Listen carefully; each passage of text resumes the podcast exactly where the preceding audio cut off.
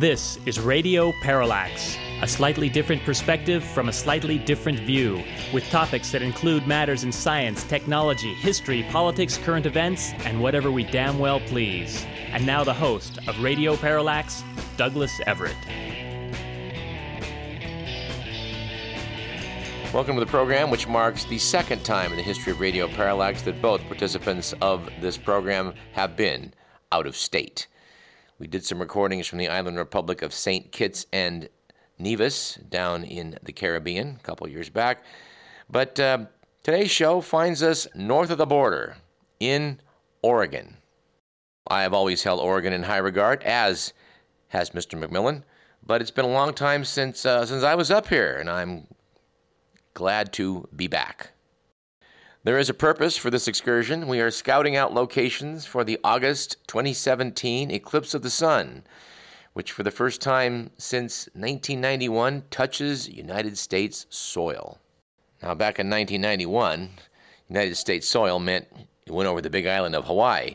This time, a vast swath of America is going to be treated to this celestial spectacle, starting with Newport, Oregon, and winding up somewhere near Columbia, South Carolina. An awful lot of the U.S. is going to have a ringside seat for this one. Now, we've reported about this, um, we've talked about this a bit on previous programs and warned people that the idea that you need to go to Illinois or Missouri, where you get a little bit more uh, eclipse um, time wise, it's probably not such a great idea due to weather considerations, which is why we are currently in eastern Oregon east of the Cascades, where it's a little bit drier and the odds of not having cloud cover are improved. I have some good news and bad news as regarding this effort. The good news is that we have found an excellent, excellent spot from which to view this eclipse. The bad news is that selfishly, I'm not going to share it. Mr. McMillan says he can be bribed to reveal the secret location, but I don't think I can be. Now, there's going to be lots and lots and lots of good spots to view this eclipse. And uh, Eastern Oregon is going to be somewhere at the top of the list. I'll just say that we were north of Bend. If you go to the NASA website, I hope you will, you can find a lot of locations. You can actually find the eclipse track, and from that, figure out where some good viewing spots would be. Getting near the center line of the eclipse is always a good idea because when you're near the very edge of where the eclipse is visible, you sometimes only get just a few seconds of the spectacle. I do hope that a lot of you listeners will actually take me up on this and, and go to Oregon or Idaho or Wyoming, or uh, if you've got friends like um, like um, Dr. Palomine has in in Georgia, you can even see it there. There's a little strip of Georgia and and actually um, North Carolina that uh, get a little bit of eclipse before it disappears off U.S. soil in South Carolina. Now, I'm sure a lot of you are asking why we keep making a big deal out of this, but I just have to say that once you've seen one of these things, it's you, you, you're you're kind of hooked. It's it's really a it's really a show like no other. I, am delighted to be able to report that I have gone to see five of them, and I'm, and I'm basically five for five on total solar eclipses. I think I've spent um, a total of something like 17 minutes in the moon's complete shadow at this point, and I'm hoping to add a couple minutes more next August.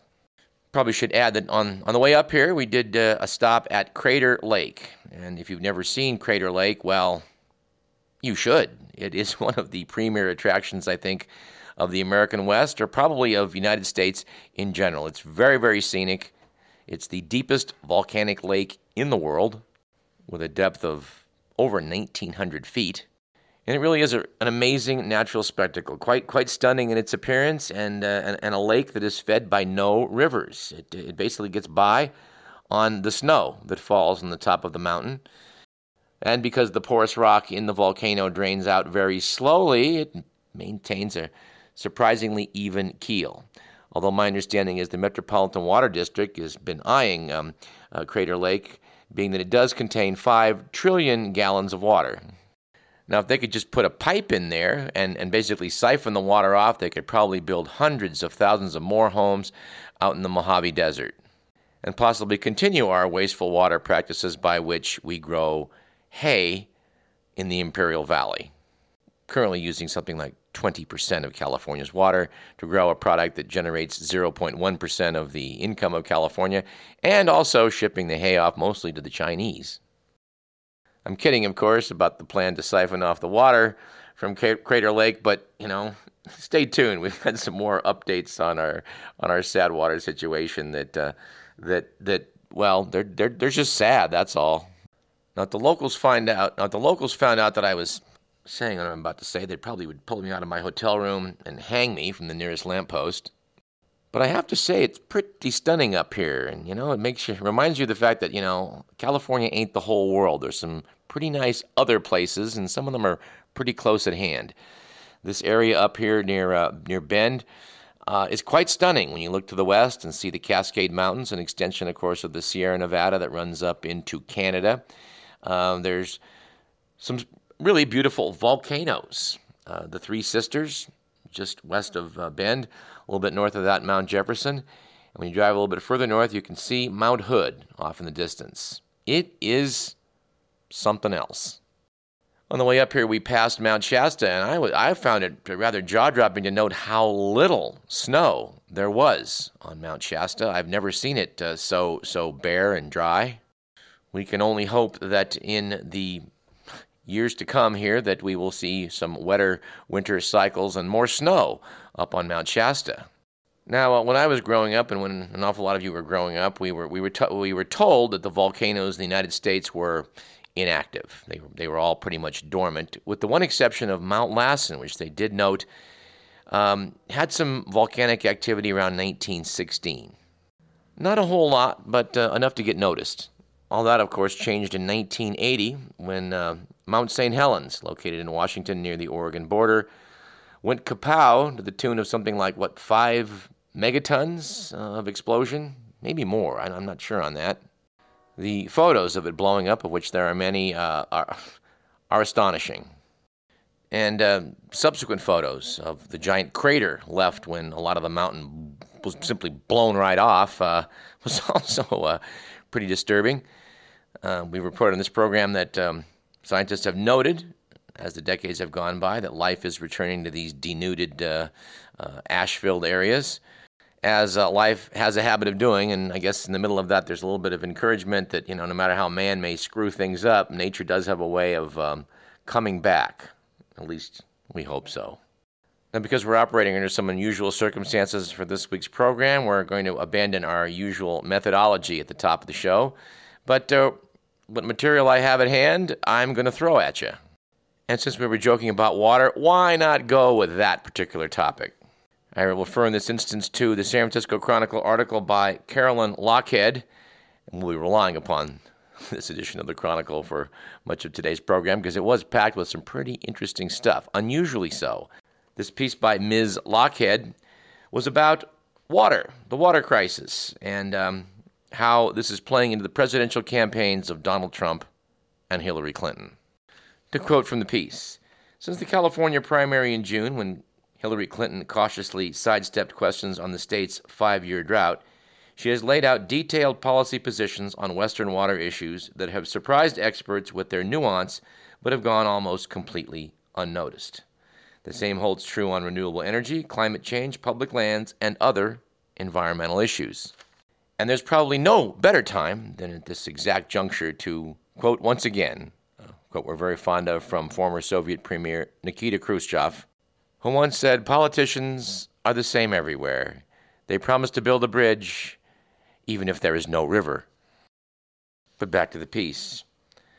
Clinton's plan describes the dimensions of the problem the federal government will face during the next presidency, noting that the Colorado River Basin on which the West's big cities, such as Phoenix and Las Vegas, and to some degree Los Angeles, depend, is in its 16th year of drought. To address this, Clinton calls for a big push on water conservation and reuse. Sounds good. Along with habitat restoration, also sounds good, and similar measures. She adds a special focus on water technology, calling for a new water innovation laboratory modeled on the nation's energy labs, such as Lawrence Livermore, the lab's mission would emphasize basic water research, an area that's been neglected for decades. At this point, I start to feel a bit skeptical.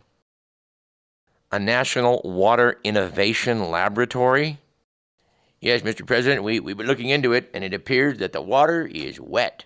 We've also observed that it generally flows downhill, and that while sometimes you don't have enough of it, sometimes you have too much. I don't know. As far as we can see, if you keep putting more people in California and you keep growing dumbass crops where they shouldn't be, you're going to have water problems. A water laboratory is not going to be able to solve any of those problems.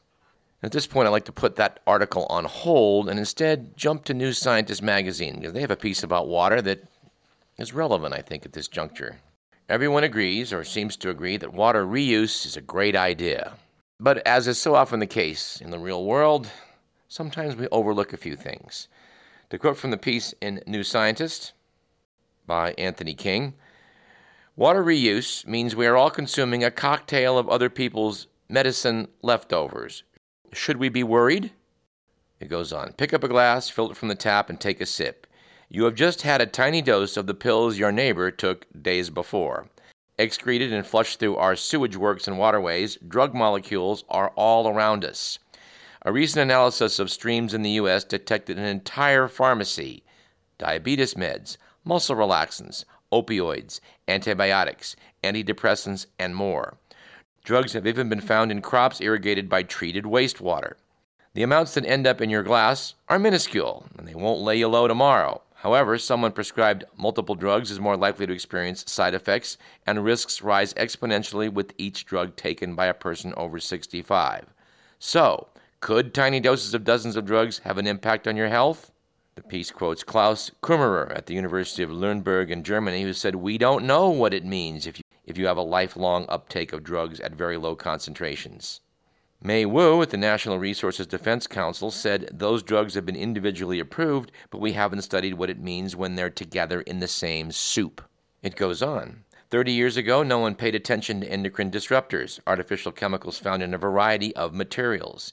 These environmental contaminants are now linked to breast cancer and abnormal development in children. The cocktail in our water involves many more compounds, so this time we can't afford to wait for negative effects to emerge. Going on, the issue of drugs in our water came to a head earlier this year when researchers were taken aback by the discovery of some drug residues in crops irrigated with treated wastewater in Israel. To see if these residues passed into the body, Benny Chefetz at the Hebrew University of Jerusalem and his colleagues focused on an epilepsy drug called carbamazepine, which they detected in cucumbers, lettuce, and other produce. Volunteers who consumed an irrigated crop had a dramatic spike in this drug's levels in their urine, which took over a week to clear.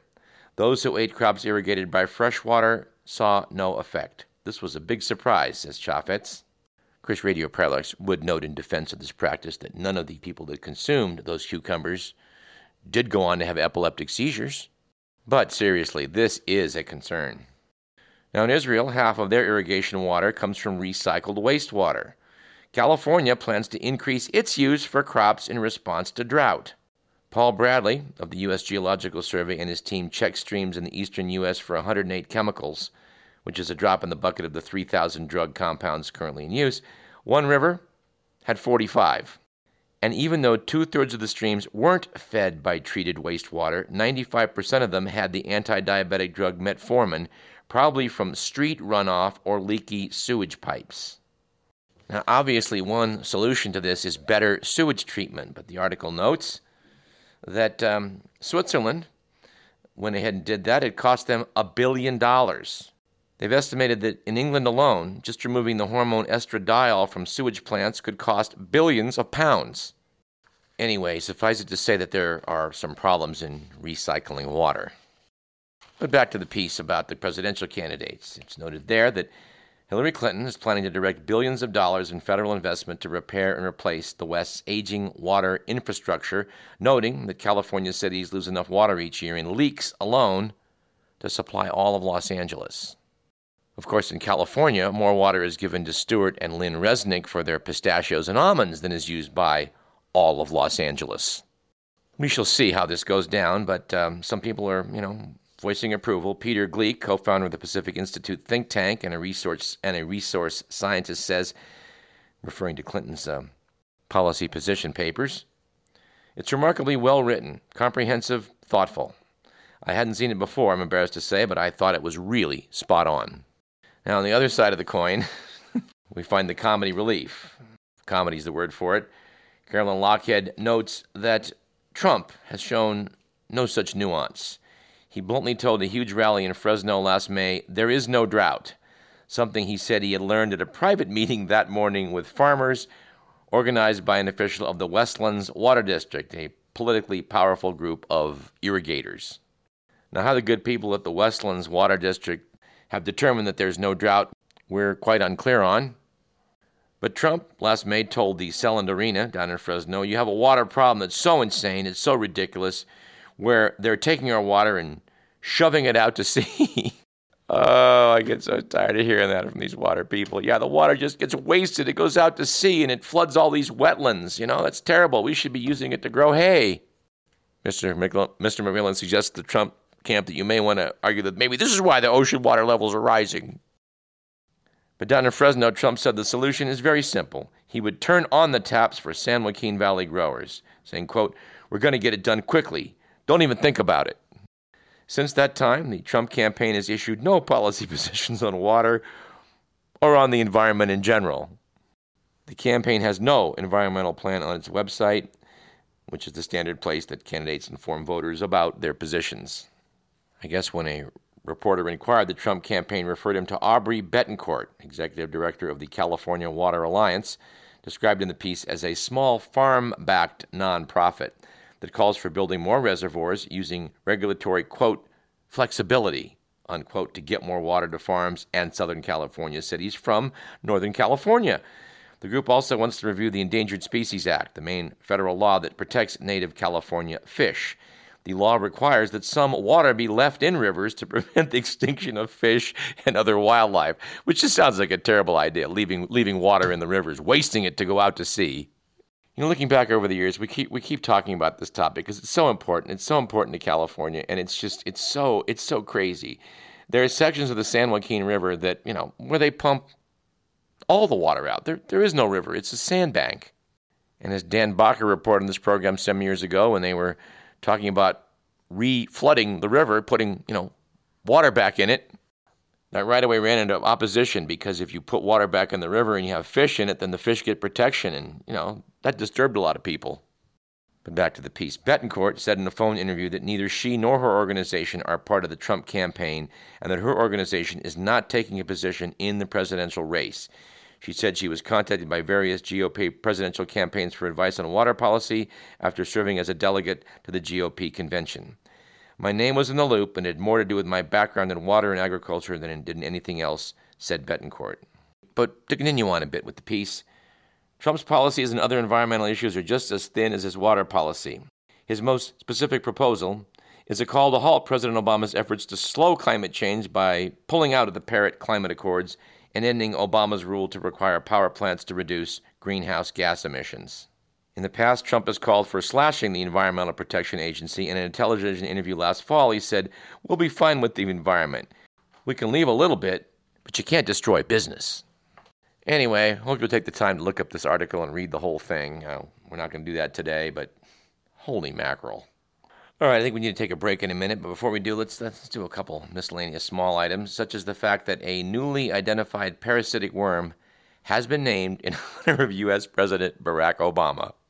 Yes, the thread like blood fluke called Baracatrema obamai infects freshwater turtles its discoverers say they admire Obama and that to the people that study them, parasites are beautiful. No word from the White House we're aware of on this honor bestowed upon the president.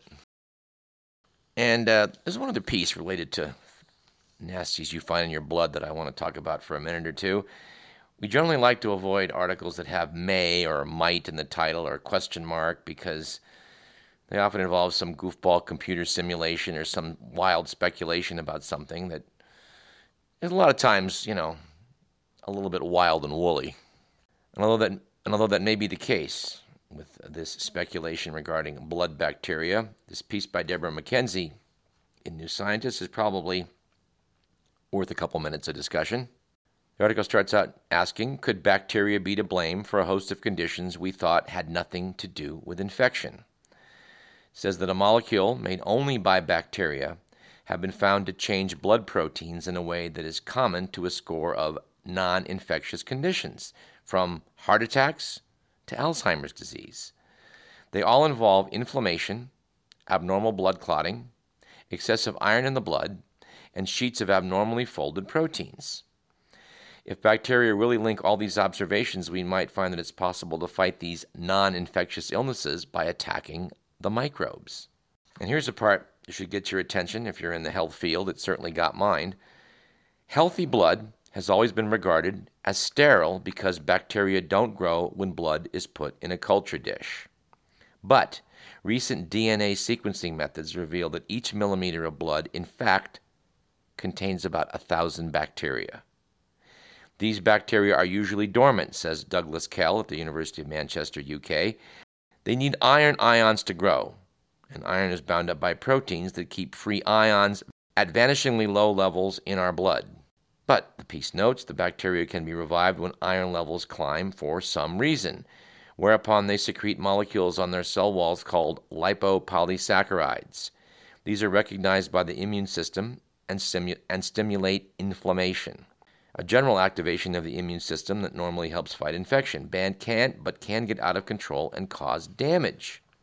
Douglas Kell and his colleague Resia Pretorius at the University of Pretoria in South Africa wondered if lipopolysaccharides might be involved with the abnormal blood clotting often seen in diseases involving inflammation. Most bacteria in our gut come from our most bacteria in our blood come from our gut. So they mixed lipopolysaccharides from Escherichia from E. coli, gut bacteria, with fibrinogen, the blood protein that forms the fibrin scaffolds of clots. The LPS, lipopolysaccharides, bound to fibrinogen and made it form abnormal matted clots. It was noted that just one molecule of LPS mixed with 100 million fibrinogen molecules was enough to trigger these changes. Douglas Kell thinks that LPS makes the protein take on a sheet structure rather than a helix, and this deformation then spreads between fibrinogens in a similar way to how the deformation in prion proteins spreads to cause bovine spongiform encephalopathy. This is worth further exploration. And by the way, in a side, in a sidebar to this piece, they noted that um, microbes in the blood and, and the inflammation they cause when the immune system fights back could be a contributing factor in all sorts of conditions not usually linked with bacteria, which is, of course, the main story. The next paragraph notes that the risk of heart disease, diabetes, stroke, and rheumatoid arthritis is higher in people with gum disease, which provides bacteria with an easy route into the blood. These conditions all share the hallmarks of bacteria, which I think is probably the best advice I've heard in a long, long time for why you should brush your teeth regularly and probably use some mouthwash. To try and knock down those bacteria to try and make sure you have healthy gums. Bacteria. Bacteria. Look, there's bacteria. Bacteria. Bacteria. You might not see them, but they're there. Bacteria. Bacteria. Every All right. I think we need a break at this point. Let's take one. I'm Douglas Everett, reporting from near Bend, Oregon, and you're listening to Radio Parallax. Everywhere. Everywhere you look, in the kitchen, inside the cooler, in the dining area, in the restrooms, on our raw chicken. And like I said, bacteria. Bacteria. Look, there's bacteria. Bacteria. Bacteria. You might not see them, but they're there. Bacteria. Bacteria. Everything you touch, bacteria. Bacteria. That's right, salmonella bacteria. Salmonella grows on raw chicken, especially old chicken. Moist foods like our salad, staph bacteria on the left, and strep bacteria on the right. Salmonella, Shigella, Clostridium perfringens. If you didn't wash your hands, they would become breeding grounds for bacteria. Bacteria. Look, there's bacteria. Bacteria. Bacteria. You might not see them, but they're there. Bacteria. Bacteria. Everything you touch, bacteria. Bacteria. That's right, salmonella bacteria. Fever, cramps and fever, dysentery. Fever, fever, fever, vomiting, vomiting, chills, cramps, chills, and chills and cramps. One square